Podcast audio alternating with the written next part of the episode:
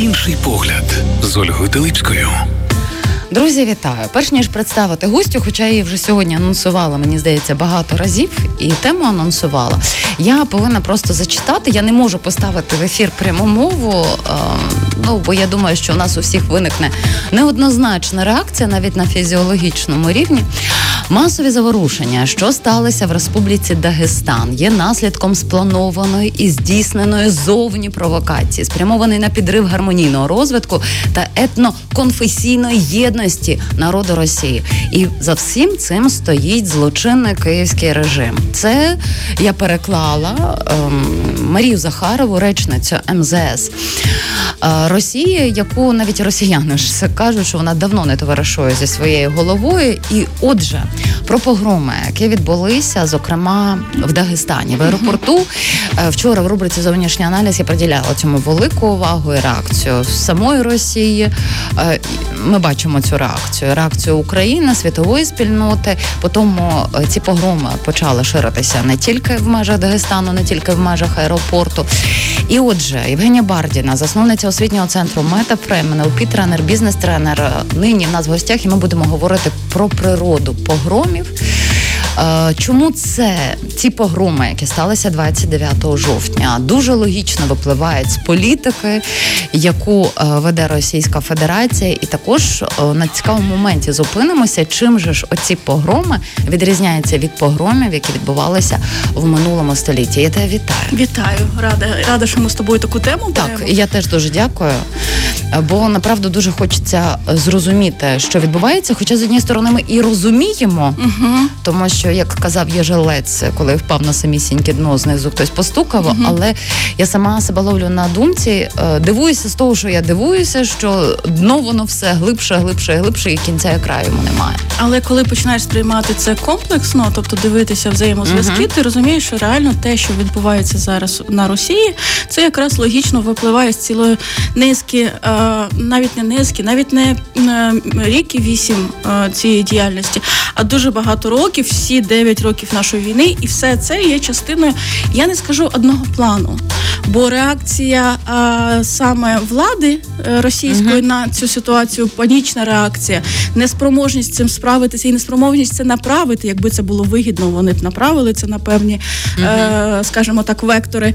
От якраз панічна реакція влади говорить про те, що вони не планували ось так. Але зараз трошки розкажемо, що взагалі відбувається. Бо я трішки можливо на випередження, тобто в мене, е, судячи з того, що я там досліджувала, вони планували, просто вони не думали, що обернеться саме таким чином. О, давай так? розберемося. Давай, давай, давай. З чого починаємо? Так, Почнемо з того, що взагалі таке погром і яка його психологія. Угу. Бо погром це є частиною психології мас, і один з величезних дослідників цієї теми це Лебон.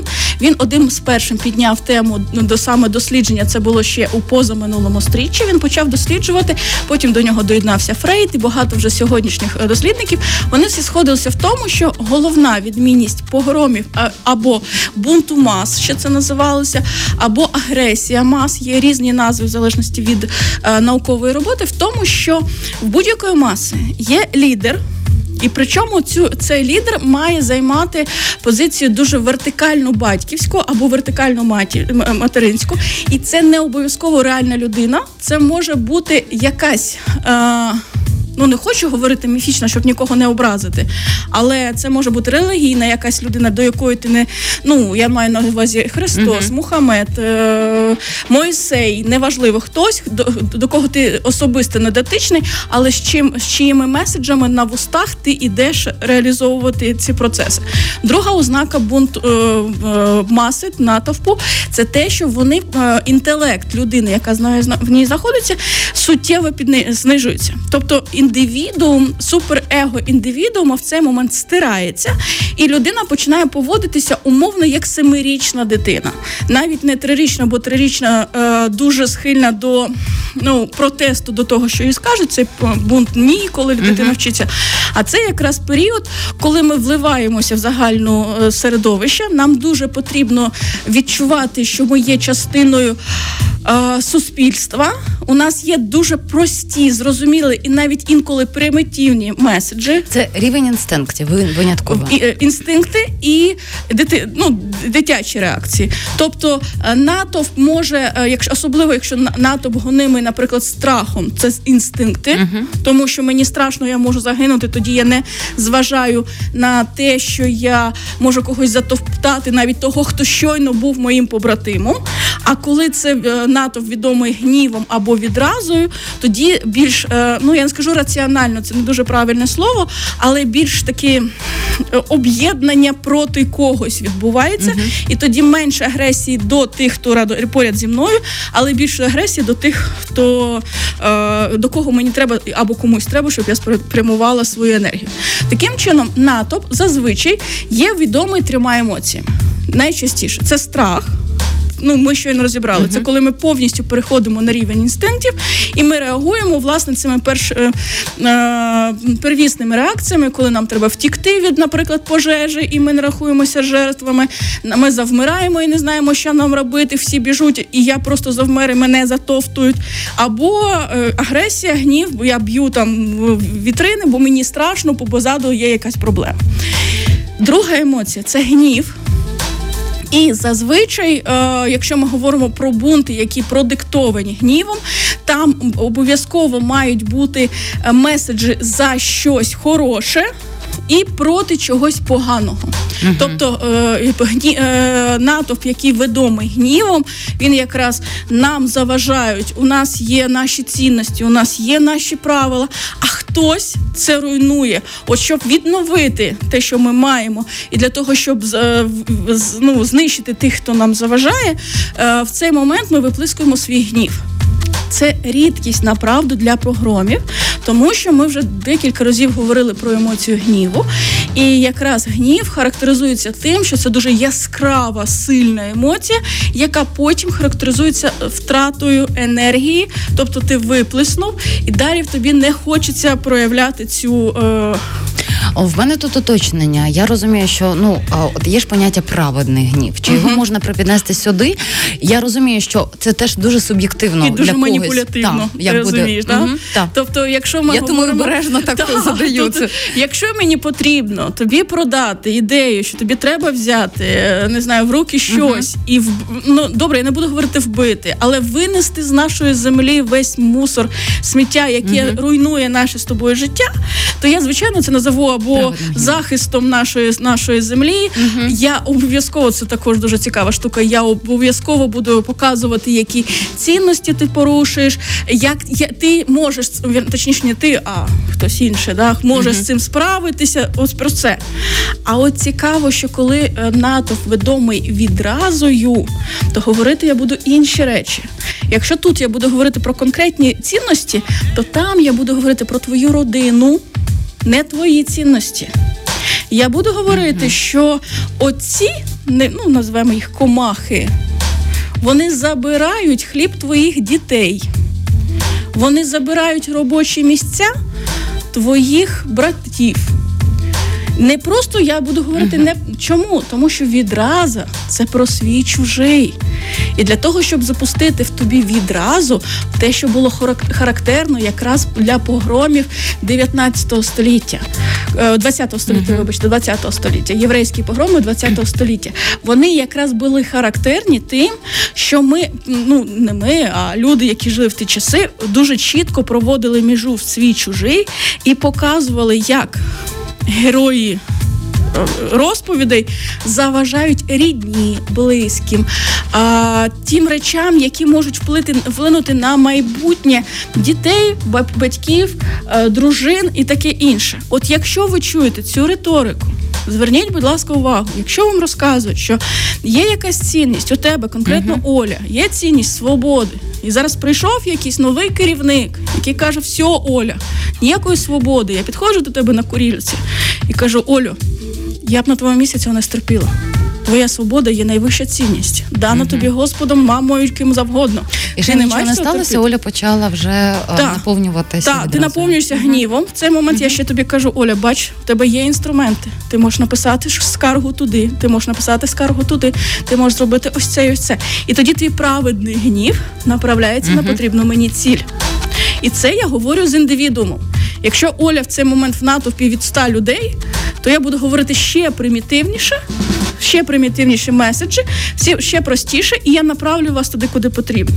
Але коли я приходжу до тебе і кажу, слухай, там прийшов новий керівник, він певної національності. Ти взагалі знаєш, що вони у нас забирають не тільки робочі місця, не тільки нашу свободу, а твоя дитина буде рости в світі, uh-huh. де оці, і я починаю дуже чітко ділити на свій чужий, а найпростіший захід в цей момент це через родину. Не через тебе, не через uh-huh. твої цінності, а саме на вплив на твої, твоїх близьких. Розумієш різницю? Так. так. Uh-huh. І от якщо ми говоримо про риторику, ту ж фашистську, ту ж е, риторику початку ХХ uh-huh. століття. Там дуже багато було поділу якраз на свій чужий. А що відбулося тут? Е, тут держава дуже тривалий час. По-перше, беремо період війни. Вони втратили монополію на насильство. Вони показали, що в них немає сили тримати те, що вони створили. У них більше е, кількість людей, які створюють здається, на е, остання цифра на 30% зросла кількість е, серйозних злочинів, які ну, робляться за допомогою. Ну там багато да. таких. Та я відсоткові не знаю, але ж повертаються. Так, повертаються. По-друге, зараз вони намагаються це повернути під свій контроль, але свого часу більш велика кількість, скажімо так, ЧВК, угу. назвемо їх ЧВК, хоча по своїй суті вони є військовими угруповуваннями об'єднаннями. Так, от велика кількість ЧВК, які мають право творити насильство за своїми правилами, за своїми законами. Це вже втрата монополії на насильство. Uh-huh. Третє люди, які живуть тривалий час в стані з одного боку постійного накачки гніву, постійно треба когось ненавидіти. Українців, НАТО, Європу, геїв, ще когось. Тобто люди постійно накачуються, накачуються uh-huh. гнівом. А при цьому цей гнів нікуди не дівається. Так, вони можуть з одного боку піти на війну, але в них дуже е, атомізоване суспільство, яке б в них був соціальний договір, за яким uh-huh. ви сидите на дивані, нічого не робите, а ми не ліземо до вас. А от зараз, коли керівництво сказало, давайте всі вставайте з дивану, йдіть на потрібну нам війну, вони кажуть, ні ні ні я вже я вже звик, мені на дивані нормально. І от уявив, цей диванний ем, агресор, я його назову так. Боже, яке гарне визначення. Були диванні експерти та продавання агресори. Їх постійно накачують, накачують гнівом, а випустити цей гнів нема куди. І ми пам'ятаємо, да, гнів, як будь-яка емоція, uh-huh. це алгоритм. Будь-яка наша реакція це алгоритм. І от гнів, як ми реагуємо? Або направляємо на ціль. Тобто взяла, там, як сказала держава, Путін пішов, там реалізувався. Це один сценарій, як ми бачимо, не всім він підійшов, і слава Богу, я вважаю, але так. так. Другий сценарій я направляю це на найближчих мені людей, і тому велика кількість е, якихось неприємних речей, які відбуваються, або я направляю на себе. Я починаю саморейнуванням займатися, алкоголь, наркотики, там переїдання, це все сюди. Я не знаю, що в них мені здається, все разом. От, і от дивись, що цікаво.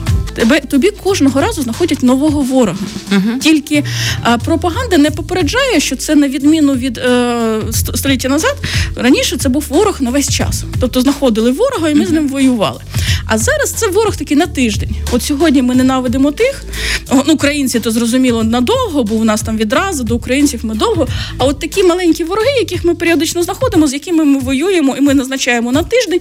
І плюс немає конкретних правил гри от сьогодні я ненавиджу, угу. а завтра я голову регіону, там не знаю, або голова громадської єврейської організації нагороджую черговим черговою грамотою. Бо сьогодні Путіну захотілося так, а завтра захотілося так. Що ми бачимо? Fail state, ну несправжня держава, якої немає монополії на, на насильство, немає правил гри угу. і постійна накачка гнівом. Основна відразу направлена на українців. От там відбувається те, про що ми говорили, коли знелюднюються, коли люди повністю розділяються, вони чужі. А до таких невеличких е, ворогів І я накачую гнівом. От сьогодні я злюсь на цих, сьогодні, uh-huh. завтра злюсь на цих, завтра злюсь на цих. І тому, коли е, натовп відчуває, що лідер втратив керівництво, uh-huh. да, він не впливає на ситуацію. Він вже з Вагнером показав, що він не впливає на ситуацію.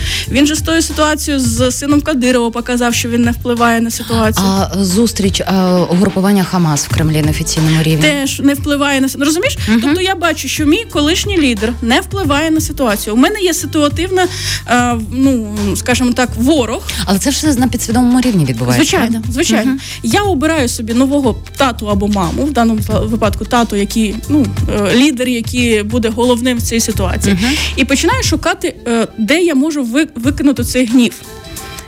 Дивись, що цікаво, коли ми говоримо про погроми початку ХХ століття, то я настільки тебе відчуваю ну тебе, якщо ти мій ворог, настільки відчуваю відразу, і я знаю, де ти живеш. Я знаю, де твоя лавка, я знаю, де ти ходиш в синагогу, я знаю, де все це, і я йду до тебе додому і створюю ті безчинства, на які я був uh-huh. емоційно готовий. Тут вони не пішли по хатах, вони знайшли ворога такого дуже ну назв, ну такі глобальні. Вони його і не знайшли. Вони його не знайшли. Ну знаєш, ми зараз сміємося, але так. направду угу. ситуація страшна. Ну насправді, так. якби вони знайшли, то кров пролилася в будь-якому разі, бо гнів це також угу. про кровопролиття. Ну розумієш про що я говорю? Це Звичайно. сама ситуація по собі страшна. Але вони назначили собі ворога. Вони не пішли до реального ворога, розумієш? uh Тобто вони не пішли до реальних людей. Хоча я розумію, що в будь-якому місті знайти, де живе людина, якщо ти готуєшся до погрому з відрази, ти спокійно, методично знаходиш всіх своїх ворогів, вираховуєш, де найбільше йому зробити шкоди, і приходиш і реалізуєш те, що ти хочеш. Ну, подивися, я думаю, що ми в другій частині розмови нашої після музичної паузи про це теж поговоримо, тому що а, світлини останні з Парижа, де позначають будинки, де живуть євреї. От там так. трохи інше. Угу. От дивись. От ми, так, угу. ми якраз просто для порівняння, але дивися, що в мене ще, наприклад, ну, в контексті е, те, що відбулося в Дагестані.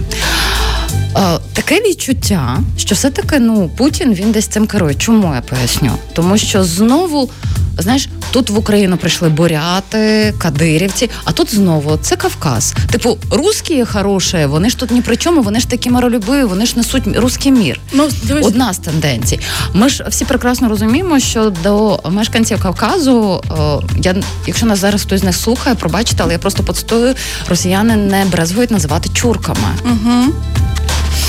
І виходить, що вони знову своїми, але водночас і не своїми руками це роблять. Ну зараз ми переходимо на рівень, де ми не можемо перевірити так угу. чи не так. Але що мене переконує особисто, так. що це все ж таки для них було е, неочікувано. Хоча ну, поліція навіть не зреагувала. Так. Це теж дуже Оце важливо. Оце якраз про це. Е, подивись, через який час з'явилася перша інформація по центральним каналам. Через дві години, коли вони виробили методичку угу. на цю ситуацію, як правильно реагувати. Всі були в ступорі.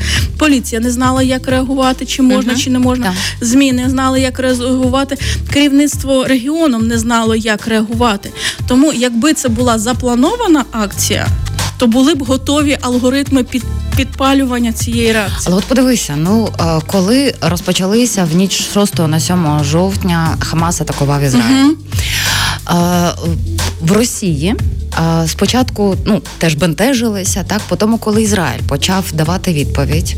Багато хто каже, що не треба було такої інтенсивності, і ми до цього ну. теж дійдемо в наступній частині розмови. Російська розпропаганда, і навіть Кадирова, чи не не вчорашнє, там умовно кажучи, повідомлення в ізраїльський фашизм. Розумієш? Ну це ж взагалі, тобто євреї, ну вони ще скоро назвуть нацистами, тобто вони тепер опікуються, переживають за дітей мирних мешканців Гази. Гази, сектора uh-huh. Гази.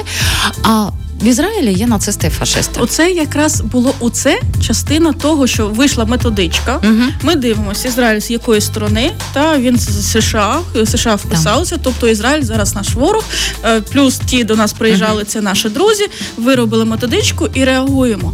Але ми реагуємо, е, ми створюємо ворога на тиждень. Угу. Завтра поміняється повістка ми будемо реагувати інакше. Зараз завтра з'являться нові вороги. Ми будемо ненавидити їх. відразу вони накачують виключно до українців. uh От зверни увагу, що якраз до Ізраїлю так фашисти, так бідні діти, так, так, так, дуже багато, але вони накачують гнівом, безпечним uh для себе гнівом. Як вони вважали, що безпечним вони для себе накачують? Вони вважали, що атомізоване суспільство буде продовжувати махати кулаком з дивану, ненавидіти вдома, але виявляється через те, що е, держава показує свою слабкість вже не вперше. Суспільство стає не таким атомізованим. Лідера я вже не сприймаю як е, єдиного лідера. Uh-huh. А отже, так звичайно, воно впало на плодородну почву. А, там було uh-huh. вже заготовлено, але не державою. Там було і накопленість гніву, і накопленість певних поглядів, але це не було створено державою. Розумієш? Ти знаєш, мені от просто. Ем... Було би радісно, я навіть не приховую цього, якщо би мешканці Дагестану, загалом Кавказу, побачили це як приклад того, що їх спеціально, не спеціально так використали, і вони таки підняли бебун, тому що згадуємо е, Нордост, згадуємо Беслан. Угу.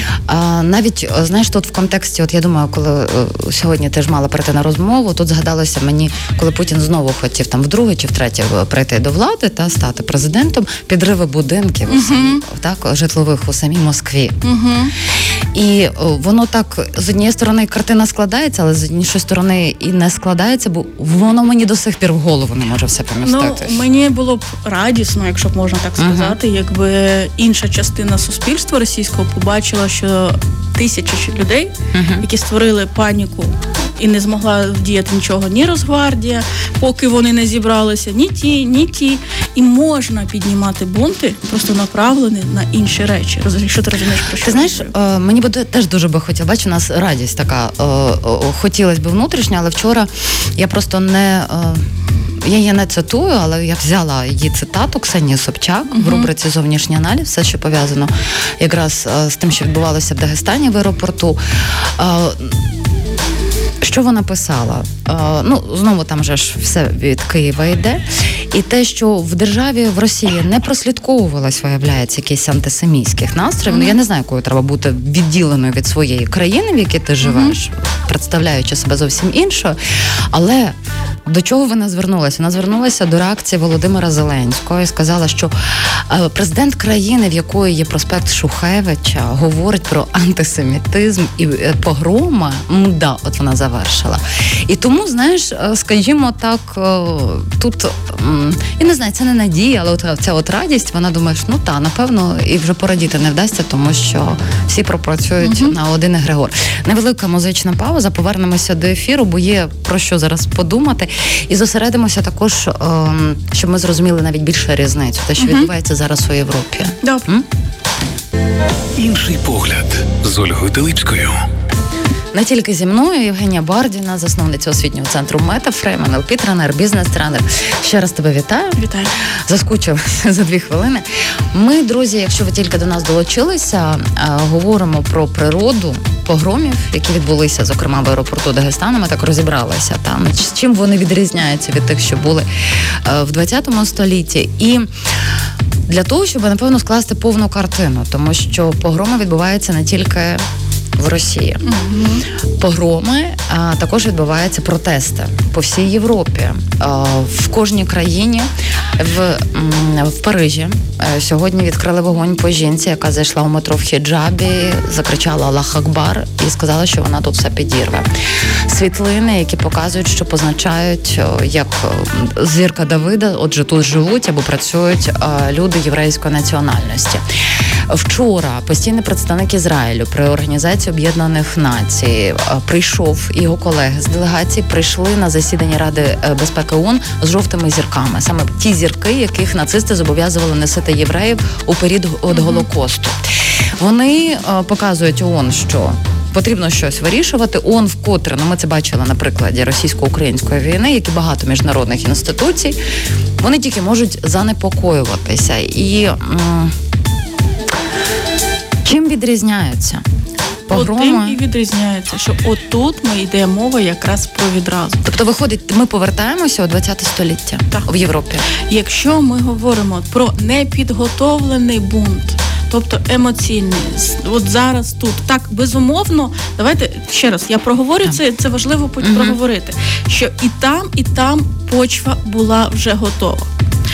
Не скажу, що я не буду говорити державою, не державою, релігією, не релігією. Я якраз намагаюся завжди втікати від ярликів, тому uh-huh. що люди є різні, є різні мусульмани, є все все різні.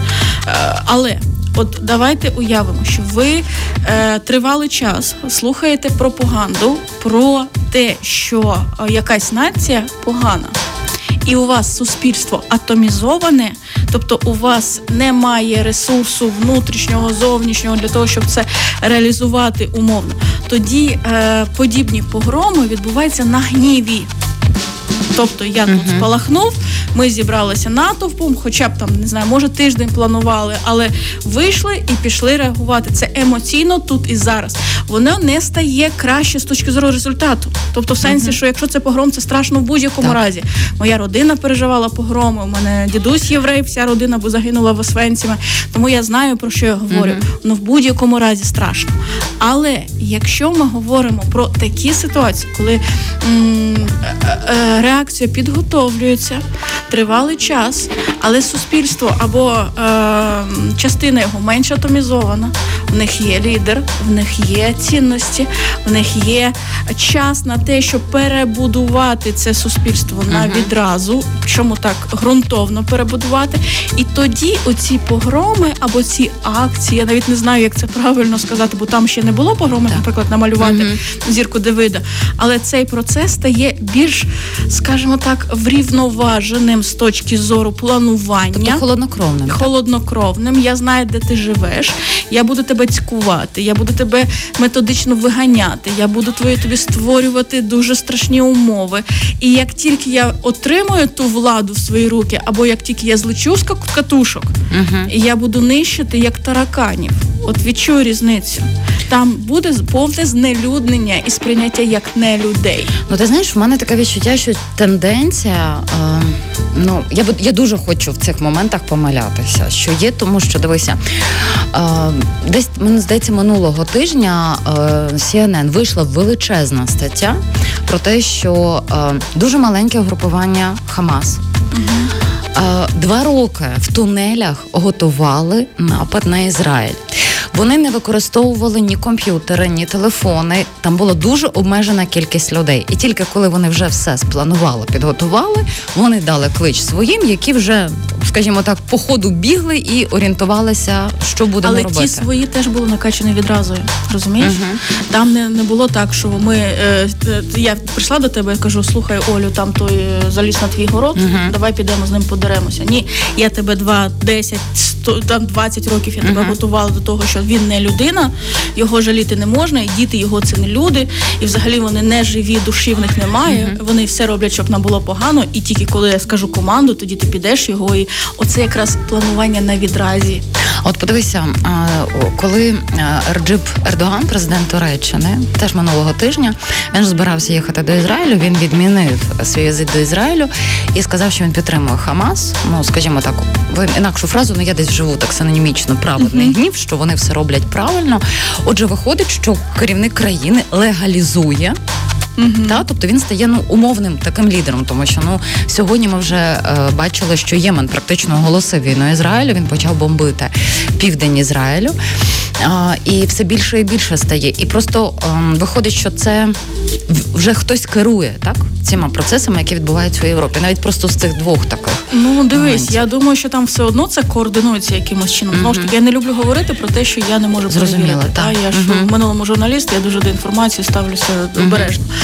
Але я думаю, що безумовно це координується, бо це також є певні коливання і на економічному ринку, і це є певні зацікавленості з різних сторін. Uh-huh. Тому, якщо глобально дивитися, я розумію, що це не може бути так, що це ну дивись, ем, коли е, Ердоган сказав, що він не їде. Мені здається, що це відбулося після е, вкиду про лікарню.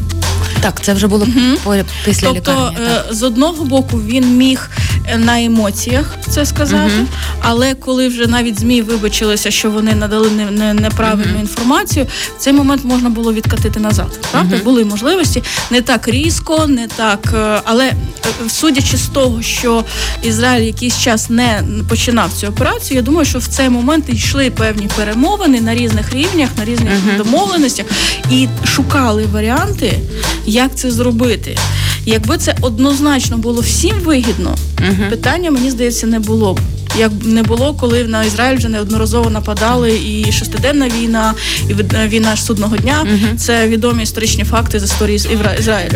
Тому, якщо всі готові до цього, то вони нападають. Тобто, якийсь час були якісь коливання. Я не там, uh я не знаю, я не можу судити. Але однозначно є ті фанатики, яким це вигідно. А чим фанатик відрізняється якраз від е, раціональної людини? В тому, що фанатик це такий рівень відрази, коли ти перестаєш ем, рахувати втрати фанатика не можна нічим налякати. Угу. Що розумієш, я можу бути з багатої сім'ї, як один з відомих фанатиків, е, мільйонером, але я буду жити в печерах, бо мені треба ненавидіти Ізраїль, і вбивати євреїв. Розумієш? Угу. Я не про себе говорю, щоб не, не ті, хто зараз включаться, Ти я не з багатої сім'ї? Вибачте, розумієш, фанатик не рахується ні з фінансовими втратами, ні з людськими втратами. Тому я думаю, фанатики між собою це все одно координують. Угу. Є певний статус-кво, який мають реалізовувати ті, хто є політиками, не є фанатиками і розуміють, в що це може вилитися. Вони Є... точно розуміють, бо теж я звернуся сьогодні. Вашингтон Пост вийшла велика стаття, яка говорить про складний вибір Зеленського. Uh-huh. Ну там е, ну західні журналісти, вони е, в них є така стилістика, що вони можуть і свою точку зору uh-huh. говорити.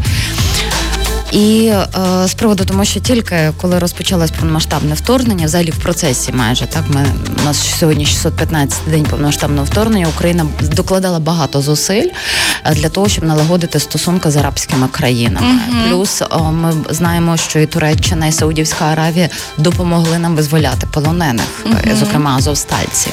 І тепер в ситуації, так коли розпочалася, ти знаєш, от до сих пір називають конфлікт, але для мене це вже війна, тому що коли говорять нас у вас конфлікт, та ні, у нас війна. і Я тому так дуже uh-huh. мене бентежить, коли там говорять, що це конфлікт в Ізраїлі і Палестини. І е, От ну ти розумієш, до чого я веду? Я Та, що дипломатична складова тут справді дуже велика.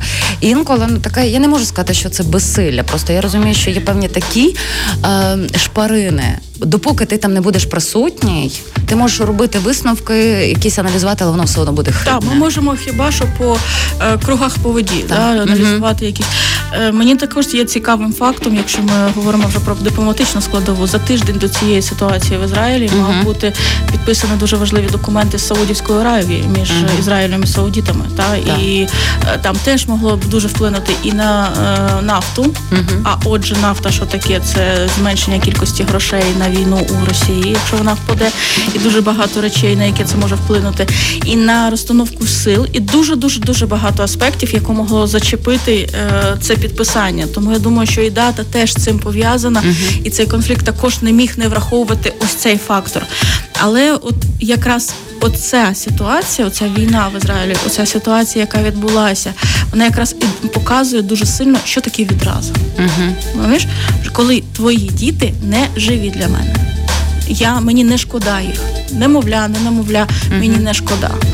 Коли я не сприймаю тебе за людину, коли ти і це виховується роками. uh будь-яку відразу треба накачувати роками, коли я перестаю тебе сприймати як живу особистість. Інша ситуація гнів. Коли так, у мене є почва, мене тривалий час вчили mm-hmm. ненавидіти певних людей, і плюс у мене відчуття, що нарешті я можу хоч якось виплеснути свій гнів. Це також страшно. В так. гніві ми можемо зробити дуже багато mm-hmm. речей. І неймовірне щастя, що вони нікого не знайшли. Просто нереальне щастя. Але тим не менш, це є різниця суто з точки зору для аналізу, не для результату. Чому? Тому що якщо гнів в Росії виливається і е, суспільство починає поступово свідомо чи несвідомо відчувати втрату е, контролю когось зверху, бо такий гнів це якраз про те, що контроль втрачений. Якщо ми приймаємо цю реальність, тому то у цієї ситуації можуть бути дуже важливі наслідки, в тому числі для всієї системи російської влади. Дуже би хотілося, дуже би бажалося серйозно. Мені теж хочеться. Хочеться, щоб це не було вишвелсинфін, але Е, І на завершення. У нас е, три хвилини залишилось. Ем, думки, які рояться насправді у багатьох. З моїми суб'єктивними дослідженнями. Тобто тут я вибірку беру те, що я досліджувала. Справді Україну зараз називають найбільш проєврейською, проізраїльською країною. Ну, у нас і президент, який кого називають нацистом. Ну от розпропаганда тут цікаво, як вона зараз. Ну але ж їм все одно. Ем, звучить така думка, щоби, не дай Бог, хтось не спровокував в Україні подібного. Це дуже страшно озвучувати, тому Ага. що в нас і так велика біда. Ми втрачаємо кожного дня і мирних, і військових. Плюс, але ми прекрасно розуміємо, що навіть по вкидам інформаційним, е, як розхитують, як люблять маніпулювати. Е, Ось і у нас не було протестів е, представників е, мусульман. Палестинці ймовірно теж живуть в Україні, там е, представники арабського світу. Бо дуже цього не хотілося, направду. І от е, я так говорю, і запитання боюсь чи не боюсь задати. Чи є у нас, скажімо так, на емоційному щаблі, в якому ми зараз перебуваємо в контексті великої війни в українців, якщо нам закинуть таку провокацію, угу. що ми її Чи зреагуємо? зреагуємо Та. Дивись, у мене є хобі. Я досліджую всі, різні вкиди, бо я люблю Ага. пропаганду. Ти знаєш, Так. що я досліджую різні вкиди, різні е, теорії зговору, які Мгм. часто мають е, багато цікавих корінь, які е, цікаво досліджувати. От один з таких е, напрямків, які розхитували свого часу в Україні, і він, на щастя, не сильно прижився. е, це е, зговір про новий Єрусалим. Що нібито е, зараз йдуть домовленості Так. про те, що євреям віддадуть частину е, території України для того, щоб вони У будували нас іде зачистка. Так. Хто Так. Так. І звичайно, дуже необізнані люди, для яких причинно-наслідкові зв'язки це щось страшне, а розуміння е, економічних перед е, умов і всього іншого, це щось взагалі з області фантастики. Вони такі історії слухали, і ця тема доволі цікаво мосулювалася прямо з початку війни е, в певних чатах. у Вікіпедії навіть стаття. Серйозно? Так, я не- колись не мені було цікаво, я але я якраз її. досліджую. Є, є цікаві дослідження на цю тему. Є певні чати, які обговорюють всі теорії заговору, і ця є одною з наскрізних. Але що цікаво, коли я коли ця тема, коли почалася ситуація в Ізраїлі, у нас дуже різко впали обговорення цієї теми. У нас і знаєш, де спалахнуло? В Росії? Так. Ем, до прикладу, ем, я з тобою навіть ділилася, що мені я подивилася три з половиною години інтерв'ю російського. Мій герой. Ну, це мені потрібно знати оцих людей, так? А, оця наскрізна лінія. Я не буду зараз. Я думаю, що люди знають, бо зараз обговорюють е, інтерв'ю з ким і кого. Е, Там дуже всі такі набожні е, про русську водку співали, але про новий Єрусалим, про те, що зачистка відбувається, ну вони там кожного, ну кожних п'ять хвилин про це Ну, говорили. от я про те, що з одного боку я бачила це розхитування, Мгм. і воно десь падало на ту почву, де воно могло впасти. Але я не хочу зараз співати діфірамби нашому суспільству, Мгм. сказати, ми такі обізнані, а там не обізнані. Там є у нас категорія людей, яким це заходить. Так. Але у нас якось не було. Е, чи може через те, що у нас більше гніву можна виплеснути в реальному житті? У нас немає такої атомізації. Ми можемо це, е, наприклад, я злюся, у мене якесь відчуття, я можу це реалізувати через ту ж фейсбукократію. Тобто я можу висказати Мгм. свою думку, посваритися з тобою, викинути емоції. І у нас не накопичується зараз оцього негативу. Тобто, так, обговорення є. Так, є люди, які схильні до такого типу мислення, вони залипають на цю тему. Але немає такої атомізації, яка призводить. Ну не атомізації, я неправильно сказала, немає такої м- з... черствості, так? не черствості, от немає необхідності копити це в собі. Ти знаєш, ти зараз просто сказала про Фейсбук, і я по-іншому подивилася, бо інколи думаєш, ну заходиш, ну господи, знову починається. Треба Страсть, сходити да. та, до психотерапевта там вилити. А тут дивися, дуже класне. Тобто ми можемо вилити, ніхто не забороняє, поліція не прийде. Так. Але знаєш, в мене ще таке, от те, що ти говориш. Ем, ну я не знаю, пояснення, не пояснення, але десь цю копілочку. Тому що е, в 7 жовтня е, ми з тобою спілкувалися, спілкувалися з іншими своїм близьким оточенням. В кожному на своєму рівні ми перепрожили 24 Так. лютого. І е, те, що е, зараз багато хто говорить, е, наприклад, що Ізраїль неправомірно жорстоко відповідає Хамасу. Е, я особисто скажу, що я би дуже хотіла, щоб у України були такі можливості так відповісти ворогу, який вторгся на нашу землю. Тобто, і оця складова, е, вона теж напевно відіграє велику роль. Бо справа в тому, що пам'ятаєш, ми говорили про відразу. Так. І ми говорили про те, що якраз фанатики вони е, працюють на відразі. Мгм. І Росія е, дуже тривалий час виховувала відразу до українців. Так. Особливість людей, які знаходяться в стані відрази, що е, вони розуміють тільки мову сили. Мгм. Що їм дали е, причухана, тоді вони зуп- вони як гопніки. Гопніки якраз в цій парадігмі і живуть. Вибачте, будь ласка. Ні, не І треба от- вибачатись. Ну да. І от якщо е, не дати відсіч, тоді гопнік знову збирає силу, там поговорити з ним, домовитися з ним. Знову ж таки, я не політолог. Я говорю суто психологічні Мгм. моменти, суто як працює нейрофізіологія нашого Мгм. мозку. І от якщо не дати відсіч, людина з відразою обов'язково вдарить спину або дочекається моменту, коли тебе можна повалити на землю і забити е, з шакалами, які тебе загризуть. Мгм. От Ізраїль реагує таким Так. чином саме тому, що в нього він розуміє, що якщо я не дам зараз відсіч, питання часу, Так. коли знову повториться те, що відбулося. А ми. Доволі довго чекаємо, щоб нам принесли інструменти, щоб ми дали їх немає, відсіч. так. Хоча е, знову ж таки наші воїни роблять все, що вони можуть. Але якби в нас було чим, Ми і без ми дали би да. відповіли так само і це було як б Ізраїль. справедлива реакція, коли до тебе приходить гопнік. От він праведний гнів.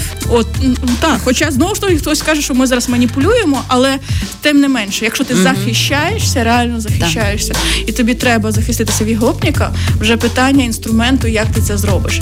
Тому Ну, що так. І плюс питання відповідальності, та тому що, е, скажімо так, ну. Я думаю, що вже варто е, ну не продовжувати, тому що багато вже всього сказано. Бо я просто дивлюсь на годинник 20.04. А Я тобі дуже дякую, що ми розібрали цю тему. А, і це справді дуже важливо для того, щоб ми виховували критичне мислення. Бо в теперішньому світі його ну з кожним днем його все важче і важче Угу. застосовувати. Ми стараємось. Але без того, що батя я стараюсь, зовсім без того. Євгенія Бардіна, засновниця освітнього центру Метафрейм, НЛП, тренер, бізнес-тренер. Дуже рада тебе бачити. Дякую за те, що так розлого ми розібрали питання погромів. Я думаю, що багато що для нас стало зрозумілим і в наших реакціях. Ну і ми більше пізнали нашого ворога, його слабкі сторони. Так. Ну і сильні також. Ми не повинні його е, знецінювати. Друзі, ну що ж, я з вами прощаюся на такій оптимістичній ноті. Я думаю, що вона оптимістична. Ми почуємося з вами завтра. Гарної тихої вам ночі. До речі, наостанок завжди ж говорю, яка в нас е, ситуація на онлайн-мапі повітряних тривог. А отже, в самій Україні е, 10 хвилин як в повітряній тривозі Сумська область, Кіровоградська вже понад 2 години, Дніпропетровська майже годину, Запорізька і Донецька. Бажаю вам тихої ночі. З вами була Ольга Талипська і Євгенія Бардіна. Щасливо. Скульптура тривимірна. Планета не пласка. Життя багатогранне. Кожен з нас оцінює події крізь призму своїх уявлень, цінностей і мотивів. У кожного з нас своя реальність. Нічого спільного з істиною у неї немає. Часом кардинально інша думка може змінити усе життя. Інший погляд з Ольгою Талипською на Радіо Перше.